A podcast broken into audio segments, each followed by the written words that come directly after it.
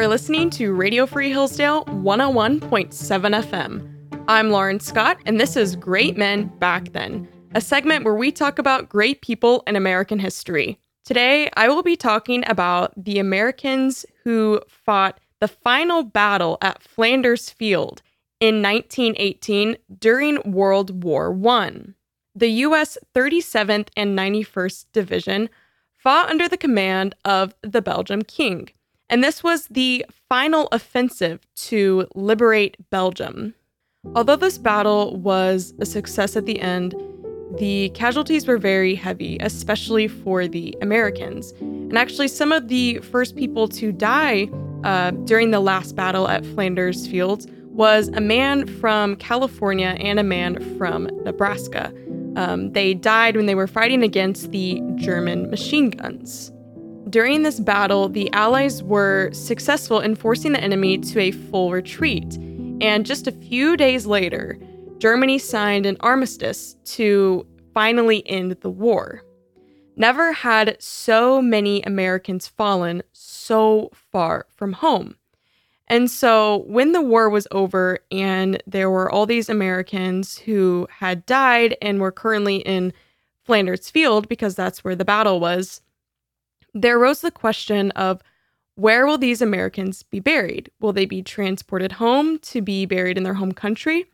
And many chose to keep the soldiers at the final resting place in Flanders Fields.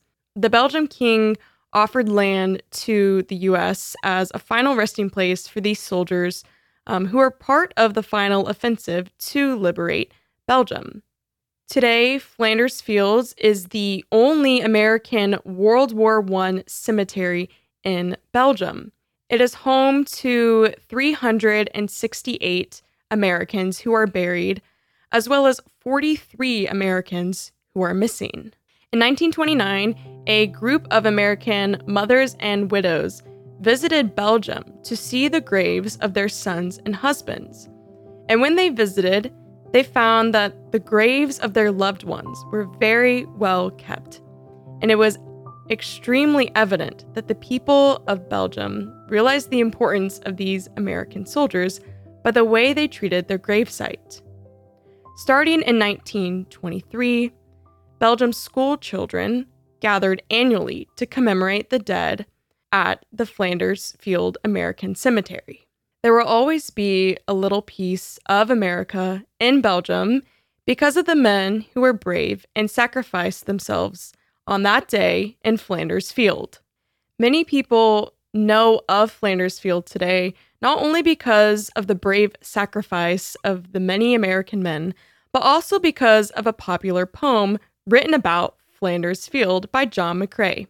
It goes like this.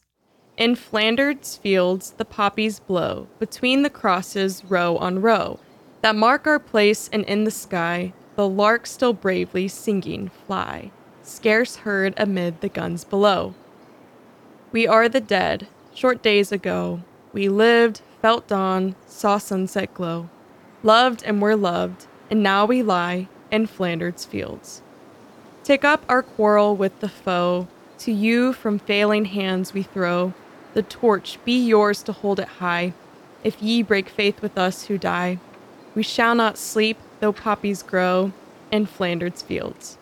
The American men who sacrificed their lives in defense of Belgium on that day in 1918 were great because of their bravery, their honor, and their dignity. Thank you for listening to Great Men Back Then. I'm Lauren Scott on Radio Free Hillsdale 101.7 FM.